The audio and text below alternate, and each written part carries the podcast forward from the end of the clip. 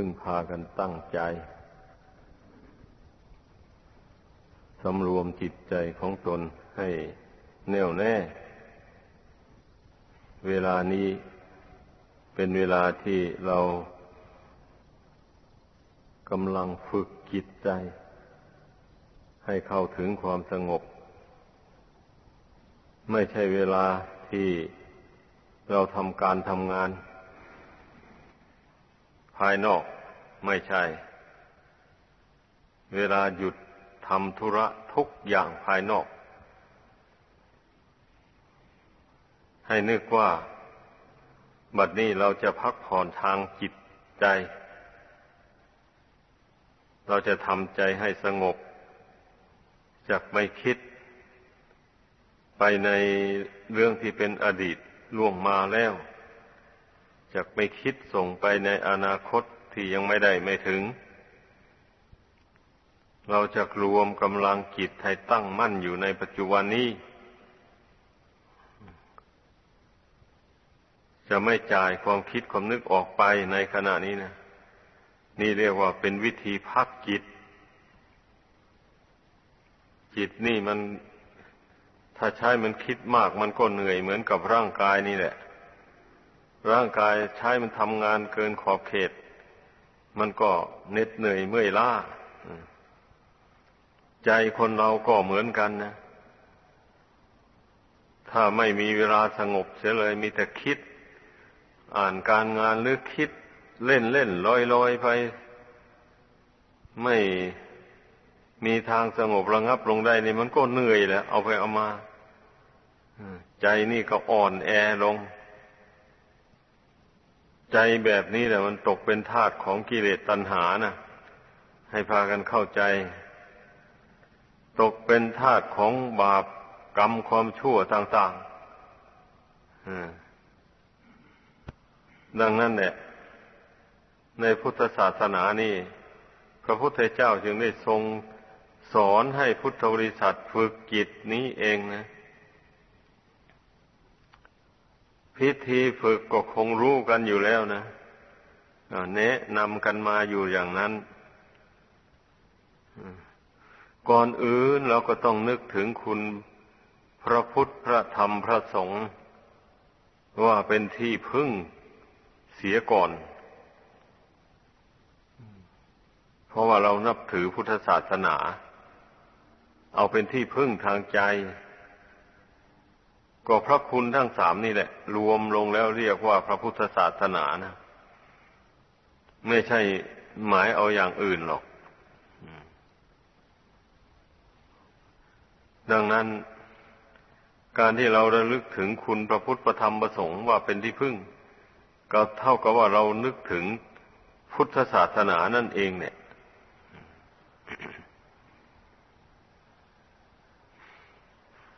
เมื่อเราเข้าใจหรือเรารับรู้พระคุณทั้งสามนี้ว่าเป็นที่พึ่งแล้ว มันก็จิตใจมันก็จะมีได้ฟุ้งซ่าน เลื่อนลอยไปทางอื่น เพราะเรามีที่พึ่งอยู่ภายในใจแล้ว นี่ต้องให้ทำความเข้าใจอย่างนี้ ไอ้ใจที่มันชอบคิดเล่ร่อน ไปต่างๆนานามันนั้นเพราะว่า มันไม่มีที่พึ่งอยู่ภายในปัจจุบันนี้ ตนเองไม่ทำที่พึ่งให้แก่ตนเอง หมายความว่าอย่างนั้น เหตุนั้นจิตนี่มันจึงคิดสายไปหาที่พึ่งมาที่นะหาที่อาศัย สุดแล้วแต่มันชอบใจสิ่งใด มันก็คิดปรุงแต่งไปสิ่งนั้นเงินไม่มีใช้อ่ามันก็คิดหาเงิน อย่างนี้แหละบ้านถาวรไม่มีจะอยู่ มันก็คิดสร้างบ้านมานี่ทำอย่างไรเนาะถึงจะได้สร้างบ้านถาวรออยู่ อย่างคนอื่นเขาที่เขามีแล้ว ไม่มีเกียรติมียศ เหมือนอย่างคนอื่นเขาอ้าวมันก็คิดอยากมีเกียรติมียศชื่อเสียง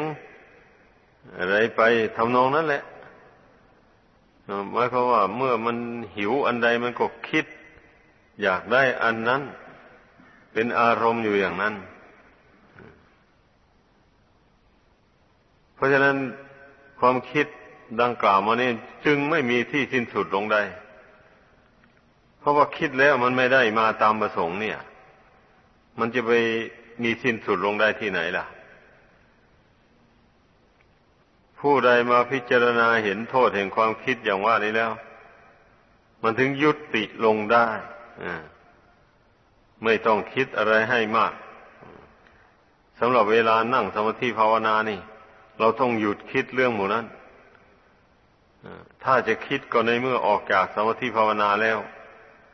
ก็จึงคิดอ่านการงานต่าง ๆที่ ที่เป็นหน้าที่ที่เราจะพึ่งกระทำคิดเอาแต่เฉพาะหน้าที่การงานเท่านั้น เรื่องใดซึ่งไม่เกี่ยวกับการกระทำการทำงานแล้วไม่ต้องไปคิดให้มันเปลืองสมองต้องฝึกตนอย่างนั้น เมื่อเรารู้จักใช้ความคิดให้มันพอประมาณ อย่างนี้แล้วมันก็ไม่อ่อนใจไม่เหนื่อยใจเท่าไหร่ ใจมันก็เป็นปกติอยู่ได้ แต่ที่ใจมันอ่อนแอลงไปนี่ก็เพราะว่า มันใช้คิดไปในสิ่งที่ไม่เป็นสาระประโยชน์นั้นมากต่อมาก คิดไปตั้งร้อยอย่างพันอย่าง จะหาเอาอย่างใดอย่างหนึ่งมาเป็นประโยชน์ตนและผู้อื่นไม่ได้ความคิดเหล่านั้นนะ อย่างนี้แหละมันทำให้ใจอ่อนแอลงจะตกเป็นทาสของกิเลสตัณหา ทั้งหลายนะดังนั้นเราจึงมาต้องมาฝึกจิตนี้ให้มันสงบ ได้เป็นครั้งเป็นคราวไปก่อน เมื่อทำจิตนี้ให้มันสงบลงไปได้อย่างนี้มันเห็นความสุข ความสบายอันเกิดจากความสงบนี้แล้ว มันก็จะไม่ชอบคิดฟุ้งไปมากมาย เรื่องมันนะเรื่องนั้นแหละ เมื่อมาคิดเห็นอย่างนี้แล้ว ก็โน้มจิตลงสู่ความสงบสิวะนี่ เมื่ออธิษฐานใจถึงคุณพระรัตนกรัยเป็นที่พึ่งแล้ว โน้มจิตลงโน้มสติเข้าไปกับลมหายใจเข้าหายใจออก นี่ เพราะว่าความคิดเนี่ยมัน ส่งออกมามันพุ่งออกมาจากลมหายใจเข้าออกนี้เองแหละดังนั้นเมื่อเราน้อมสติเพ่งลมหายใจเข้าออกเข้าไปไอ้จิตที่มันจะคิดพุ่งไปเหมือนแต่เดิมมันมันไม่แล้ว ไม่แล้ว มันมีสติคอยควบคุมอะอยู่แล้ว อย่างนี้นะ นี่แหละวิธีที่จะควบคุมจิตไม่ให้มันคิดสั้นไป ในเรื่องที่มาเป็นสาระประโยชน์ต่างๆหมดนั้นก็เพ่งลมหายใจเข้าออกเข้าไป น้อมสติยังเข้าไปหาความรู้นู่นหายใจเข้ามันก็รู้อยู่ไม่ใช่เหรอคนเรา หายใจออกไปมันก็รู้นี่ ก็ต้องสันนิษฐานดูอย่างนี้แหละ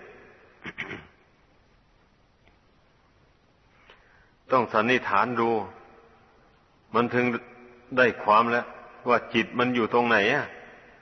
มันก็รู้ได้แหละรู้ได้กับลมหายใจเข้าหายใจออกนี่นะอ่านเมื่อรู้ว่าความรู้นั้นมันอยู่ตรงไหนแล้วก็สติก็ยังเข้าไป หาความรู้อันนั้นนะมันเป็นอย่างนั้น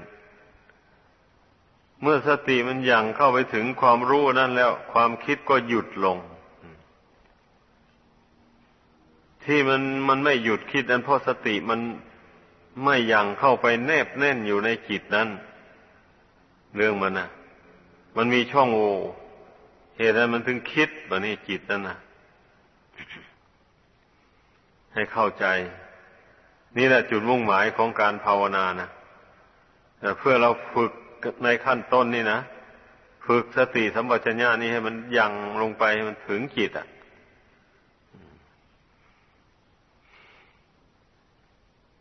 อย่างเช่นปฐมฌานอย่างนี้นะที่พระศาสดาทรงแสดงไว้นะปฐมฌานมีองค์ห้าอย่างนี้นะคือวิตก วิจารปีติ สุข เอกคตา นี่ นั่นเนี่ยวิตกคือยกจิตขึ้นสู่อารมณ์นั่นนะเราจะ เอาอะไรมาเป็นอารมณ์บะนี่นี่นะ เช่นอย่างว่าเราจะเพ่งลมหายใจเข้าออกเนี่ยเป็นอารมณ์อย่างนี้ นี่ได้ชื่อว่าวิตกละพอวิตกแล้ววันนี้ก็วิจารพอจับลมหายใจเข้าออกด้วยก็วิจารวิจารดูว่าชีวิตนี่มีอยู่แค่ลมหายใจเข้าออกเท่านี้แหละถ้าลมหายใจเข้าออกนี่หยุดลงแปลว่าตาย นี่คำว่าวิจารณ์นะนั่นแหละก็มองเห็นได้เลยว่า อายุของคนเรามีอยู่แค่ลมหายใจเข้าออกเท่านี้ เป็นเครื่องหมายว่ายังมีชีวิตอยู่ ถ้าวิจารณ์ดูชีวิตนี่มีน้อยนิดเดียวอย่างนี้อ่าบันนี้มาคำนึงถึงความดีของตนมีอะไรบ้าง ที่จะเป็นที่พึ่งที่อุ่นใจ เมื่อมาพิจารณาดู อย่างว่าผู้ที่ครองเรือนอย่างนี้ เออทานตนก็ได้ให้ศีลตนก็ได้รักษามาไม่ได้ทำบาป อย่างนี้นะ แล้วก็ได้เขาแสดงความเคารพกราบไหว้สักการะบูชา พระพุทธพระธรรมพระสงฆ์เอาเป็นที่พึ่งที่ระลึกอยู่ ได้สั่งสมบุญกุศลอยู่ อย่างนี้พอมองเห็นว่าตนนั้นมีคุณความดีอยู่ในใจ มีบุญมีกุศล ได้สั่งสมอบรมให้เกิดมีขึ้น ในใจอยู่อย่างนี้มันก็เกิดปีติขึ้นในบุญกุศลน่ะ ในความดีของตนนะเห็นตนบริสุทธิ์อยู่ไม่มีบาปมีโทษอย่างนี้นะ เห็นผลแห่งทานคุณแห่งทานว่ามีประโยชน์แก่ตนและผู้อื่นจริงอย่างนี้ มันก็เกิดปีติขึ้น เมื่อมันเกิดปีติขึ้นอย่างนั้นก็กระทำความรู้เท่าปีติอย่าอย่าอย่าไปส่งเสริมปีติ เอาจนว่าจิตพุ่งซ่านไปอย่างนั้นฮะนี่ก็มีสติประคองจิตไว้อย่าให้มันเกิด ความยินดีอย่างรุนแรงนะ ความยินดีในบุญในกุศลก็ดี ถ้ามันยินดีเกินขอบเขต มันก็จะจิตฟุ้งซ่านไปอีกแหละ จะไม่สงบอีกเหมือนกันนะดังนั้นเมื่อปีติเกิดขึ้น แล้วก็มีสติสมบัติสัญญาประคองจิต ประคองปีติ อันนั้นไว้ ไม่ให้มันเกินขอบเขตแล้ววันนี้ ไปไปปีติมันก็สงบลงมานี่ เมื่อปีติสงบลงเกิดความสุขความเย็นใจขึ้นมาแล้ววันนี้อ่าอิมอารมณ์ต่างๆแล้วไม่ปรารถนาจะคิดไปทางไหนแล้ว เพราะว่าใจมันสบายแล้วนี่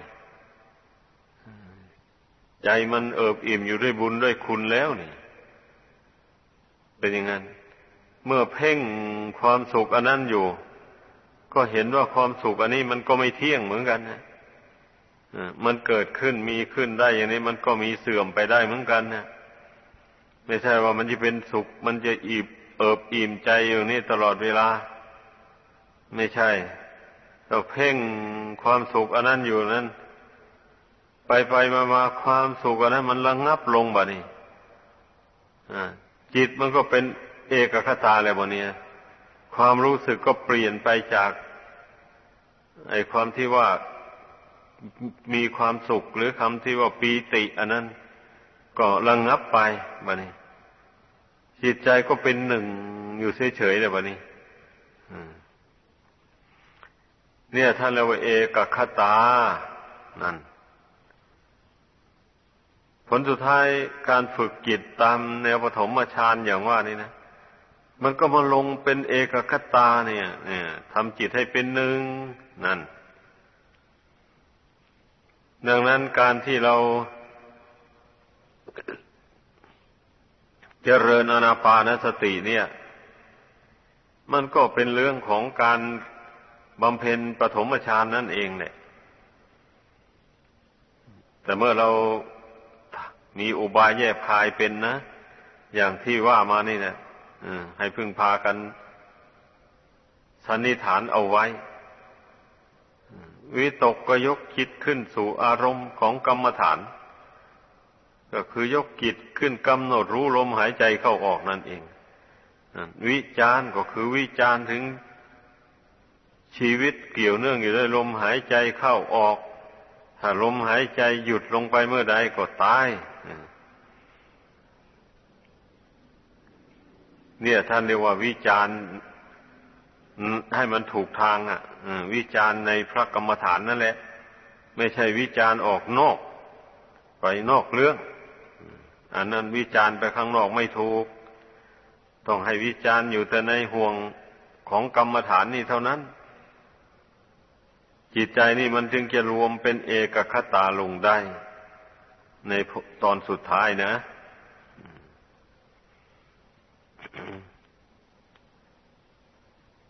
มันไม่ใช่เป็นเรื่องลำบากยากเข็นอะไรนักหนา แต่ขอให้มีศรัทธาก็แล้วกันนะขอให้มีความเชื่อมั่นในใจเลยว่า การที่เราฝึกฝนจิต โดยถูกทางอย่างนี้นะมันจะมีผลดีต่อตนเอง กิเลสตัณหา อันหยาบช้าลามกต่างๆนะมันจะน้อยเบาบาง ออกไปจากกิจใจเรื่อยๆ เมื่อเรามาฝึกจิตใจลงไปจนว่าใจเป็นเอกคตาเป็นหนึ่งลงไปได้อย่างนี้นะ มันก็จะอยู่ได้นานนะการทำจิตให้เป็นเอกคตาลงอย่างนั้นนะเพราะว่ามันเป็นผู้มีศีลมาก่อนแล้วศีลเป็นเครื่องขจัดบาปอกุศล ให้ระงงับไปจากกิจใจมาแล้ว ดังนั้นเมื่อใจมันรวมลงเป็นหนึ่งเป็นเอกคตา มันก็ไม่มีบาปอากุศลอะไรมารบกวนจิตใจอะ เพราะนั้นจิตนี้มันจึงค่อยสงบอยู่ได้นานแบบนี้นะ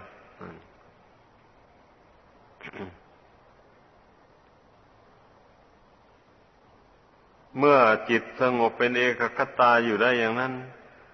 อ่า หากว่าเมื่อบำเพ็ญฌานขั้นที่สองต่อไปท่านว่ามีแต่วิจารณ์อย่างเดียววิตกไม่มี ก็หมายความว่ามันชำนาญแล้วนี่อย่างว่าเราจะเพ่งลมหายใจเข้าออกเนี่ยเป็นกรรมฐานอย่างนี้นะ พอนั่งสมาธิเข้าไปก็เพ่งลมหายใจเลยอะ ไม่ได้นึกเลยว่าเราจะเอาอะไรมาเป็นกรรมฐานโน้อย่างเงี้ย ไม่ได้วิตกละก็เพ่งลมหายใจเข้าออกเอาเลย เมื่ออธิษฐานจิตอย่างดังกล่าวมาแล้วนั่นนะ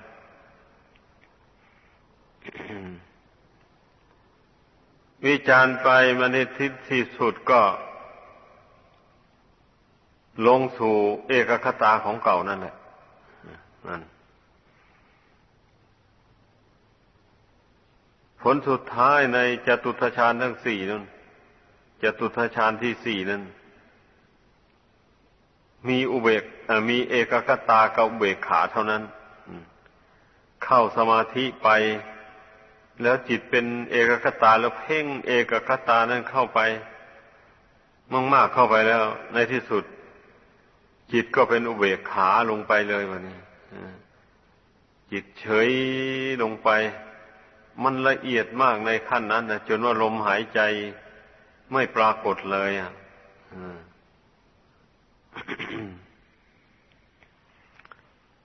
แต่เพียงแค่ได้ปฐมฌานนี่ก็ยังดีแล้วนะอ่าก็ยังดีอะ นั่นแหละเพราะนั้นพยายามบำเพ็ญไป อย่าไปนึกว่ามันเหลือวิสัย แต่พูดถึงเรื่องฌาน แล้วกลัวกันก็มีบางคนนะ โอ้เรานี่ไม่มีวาสนาหรอกอย่างโน้นอย่างนี้ ถ้าเราตีความหมายคำว่าฌานได้แล้วมันมันไม่เห็นเป็นเรื่องลำบากอะไรนะชานัง แปลว่าความเพ่งนี่อย่างนี้แหละคำว่าเข้าฌานเข้าฌานที่ท่านกล่าวไว้หมู่นั้น ก็หมายความว่า ตั้งสติเพ่ง อารมณ์เข้าไปเพ่งลมหายใจเข้าหายใจออกนี่เข้าไปเรื่อยๆ สติก็ยังลงไป ดังที่แนะนำมาตอนต้นนั่นแหละยังลงไปจนถึงสติมันยังเข้าถึงจิต ได้แล้วนะมันก็เป็นอุเบกขาเป็นเอกคตาลงได้อันนี้ เมื่อจิตไม่คิดแล้วมันจะเป็นอะไร มันก็เป็นหนึ่งเท่านั้นแหละจิตนี้นะ เมื่อมันคิดแล้วมันก็เป็นสองเป็นสามไปอ่ามันเป็นอย่างนั้นเหตุนั้นจึงว่าพยายามให้จิตมันหยุดคิดนี่นะ ให้เข้าใจความหมายเอาอย่างรวบรัดอย่างนี้ทำอย่างไรจิตมันจะหยุดคิดแล้วก็เพ่งเข้าไปเรื่อยๆไปอาศัยการเพ่งนี่แหละ จิตมันจะหยุดคิดลงได้นะ ให้พึ่งพากันเข้าใจ ถ้าหากว่าผู้ใดท้อถอยไม่ ไม่สามารถจะเพ่งอยู่ได้อย่างสิอย่างนี้แล้วจิตไม่มีทางสงบเลย มีแต่มันจะคิดลอยไปนั่นแหละดังนั้นอย่าไปท้อถอย เพ่งลมหายใจเข้าหายใจออกนี่ เข้าไป ถ้ามันเผลอก็ตั้งสติไหม มันเผลอก็ตั้งสติใหม่อย่างเนี้ย ไม่ท้อถอย เอาไปเอามาสติมันกล้าเข้าไปแล้วมันความเผลอมันห่างเต็มทีแล้ววันนี้จิตมันก็ค่อยสงบลงไปเรื่อยๆเลย มันเป็นอย่างนั้นเรื่องมันนะเจริญกรรมฐานใดๆก็ช่างเนี่ยในกรรมฐานสี่สิบข้อนั้น มันก็เกี่ยวกับการเพ่งนี้ทั้งนั้นเลย ให้เข้าใจ แม้ว่าผู้จะบริกรรมพุทโธอย่างนี้ก็เพ่งแล้วเพ่งอยู่ในปัจจุบันนี้นะเพ่งลมหายใจเข้าหายใจออกอยู่นี่ จิตก็นึกพุทโธ พุทโธไปตาม ลมหายใจเข้าออกนี่แหละถ้าหากว่าทิ้งลมหายใจเข้าออกนี้เสร็จแล้ว มันไม่อยู่ กับตัวแล้วมันม่อยู่กับใจกับกายแล้วอันพุทโธนะนะมันจะแล่นออกไปอยู่ข้างนอกนู่นเมื่อเป็นเช่นนี้แล้วก็ใจสงบลงไม่ได้เลย ดังนั้นให้พึ่งเข้าใจคำว่าฌานว่าฌานเนี่ยแปลว่าความเพ่งนะถ้าผู้ใดเข้าใจความหมายอย่างนี้แล้ว พอนั่งสมาธิเข้าไปมันก็เริ่มเพ่งเลย เพ่งลมหายใจเข้าหายใจออกเข้าไป อย่างนี้แล้วก็จิตก็ตั้งได้พอจิตตั้งเรียกอธิษฐานนะอธิษฐานจิตถึงคุณพระรัตนกรัยดังกล่าวมาแล้วนั่นนะเอาเป็นที่พึ่งอย่างนี้แหละ เมื่อเมื่อใจมันน้อมสู่คุณพระรัตนกรัยอย่างนี้ เอาเป็นที่พึ่งที่เลือกแล้วมันมันก็จะไม่พุ่งไปทางอื่นมากมายแล้ววันนี้มันเห็นที่พึ่งแล้วนี่ มันรู้ว่าตนนั้นไม่ได้มองเห็นสิ่งอื่นได้ว่าจะเป็นที่พึ่ง อันประเสริฐยิ่งไปกว่าคุณพระรัตนกรัยนี่ไม่มี มันจะมองเห็นอย่างนี้แล้วฮะนี่พอมันมองเห็นอย่างว่านี่แล้วมันมันก็ไม่ได้คิดสายไปแล้ววันนี้ อันที่จิตมันคิดสายไปมันไปหาที่พึ่ง ที่อาศัย เข้าใจว่าเมื่อได้สิ่งนั้นมาแล้วตนจะเป็นสุขอย่างนี้นะนั่นแหละจึงว่ามันมันคิดไปหาที่พึ่งที่อาศัย แต่ว่ามันมันเป็นมันเป็นทางผิดทางนั้นนะเพราะว่าได้วัตถุสิ่งนั้นมา อาศัยแล้วมันก็ให้ความสุขไปชั่วระยะหนึ่งเท่านั้นเอง พอของสิ่งนั้นสูญหายไปแล้ว ความสุขนั้นมันก็หายไปตามกัน นั่น เพราะฉะนั้นยังว่าที่พึ่งใดในโลกนี้นะไม่มีอะไรจะเป็นแก่นสารได้เลย มีแต่ที่พึ่งอันประเสริฐที่เกิดขึ้นในดวงจิตนี่ คุณพระพุทธก็มีอยู่ที่จิตนี้ คุณพระธรรม คุณพระอริยสงฆ์ทั้งหลาย ก็มีอยู่ที่จิตนี้ ไม่เกี่ยวกับวัตถุสิ่งของภายนอกเลย นี่เมื่อเรามาเห็น สงเคราะห์หรือว่ารวมคุณแก้วสามประการนี้ลงในจิตนี้ ให้เป็นอันหนึ่งอันเดียวได้อย่างนี้นั่นแหละจิตมันก็สงบอิ่มอยู่ในพระคุณทั้งสามนี้ มันจะพุ่งไปไหนวะนี่นั่นเนี่ย เพราะเราเห็นว่าสิ่งอื่นเนี่ยไม่มีอะไรที่จะวิเศษ จะเป็นที่พึ่งอันประเสริฐยิ่งไปกว่าคุณพระรัตนกรัยนี้ไม่มีอย่างนี้ เมื่อมันเห็นแจ้งอย่างนี้มันก็มันก็ไม่ส่งสายไปทางอื่นหมายความว่างั้น มันก็ไม่อยากได้ทะเยอทะยานไปในสิ่งอื่น นี่มันเป็นอย่างนั้นเรื่องมันนะหรือแม่มันมันพิจารณาเห็น คุณแห่งทานคุณแห่งศีลคุณแห่งความดีที่ตนกระทำบำเพ็ญอยู่นี่นะ อันนี้จะเป็นที่พึ่งอันประเสริฐของตนอันหนึ่งอย่างนี้แล้วคุณเหล่านั้น อยู่ที่ไหนล้วก็อยู่ที่ใจนั่นแหละเพราะว่าใจเป็นผู้คิดสร้างขึ้นนี่ เมื่อจิตเป็นผู้คิดสร้างขึ้น มันก็อยู่ที่จิตนั่นแหละ จะไปอยู่ที่ไหนอะ อะไรอะไรก็สงเคราะห์ลงที่จิตนั้นเลยความดีทั้งหลายเมื่อสงเคราะห์ลงนั่นเนี่ยจิตมันมีกุศลคุณงามความดีเป็นเครื่องอยู่อย่างนั้นนะมันก็ไม่ดิ้นรนไปทางไหนอะอ่าให้พึงเข้าใจกัน อันนี้แหละ ควรพากันสำเนียกให้ดี แต่ว่าบุญคุณเหล่านี้นะมันไม่มีรูปร่างอะไรนะ นี่แหละสำหรับคนผู้ที่ขาดปัญญาขาดสติแล้วมันเชื่อยาก เพราะว่ามันไม่มีรูปร่างสีสันวันณะอะไรเลย บุญก็ดีคุณพระรัตนกรัยก็ดี นี่ มันเป็นแต่เพียงธรรมารมที่เกิดขึ้นในดวงกิจนี้เท่านั้น ดังนั้นผู้ฉลาดเพิ่นจึงแนะนำว่า เมื่อเราระลึกถึงบุญระลึกถึงคุณดังกล่าวมานี้แล้ว ใจมันสบาย ใจมันเอิบอิ่ม ไม่กระวนกระวายไปทางอื่นอย่างนี้นะก่อนนั้นแหละได้ชื่อว่าบุญคุณมันเกิดขึ้นในดวงกิจนั้นแล้ว นี่ว่าต้องเข้าใจอย่างนั้น เมื่อเข้าใจอย่างว่านี้แล้ว มันก็ไม่ต้องสงสัยละบุญไปยังไงหนอ คุณเป็นอย่างไรหนอ ไม่สงสัยแล้ววันนี้นะก็ยังว่าอยู่แล้วว่าบุญคุณไม่มีรูปร่าง มันเป็นความรู้สึกของจิตนี่ต่างหากนะเป็นอย่างนั้น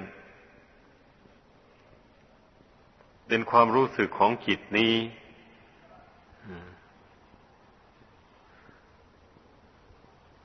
ดังนั้น ให้พากันเพ่งอยู่ เมื่อรู้ว่าจิตของเรามันอิ่มอยู่ด้วยบุญด้วยคุณนั้นแล้ว ก็เพ่งความรู้สึกอันนั้นอยู่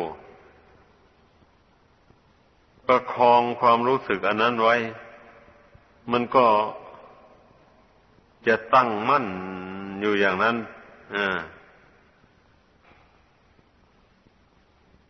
ไม่ไม่มี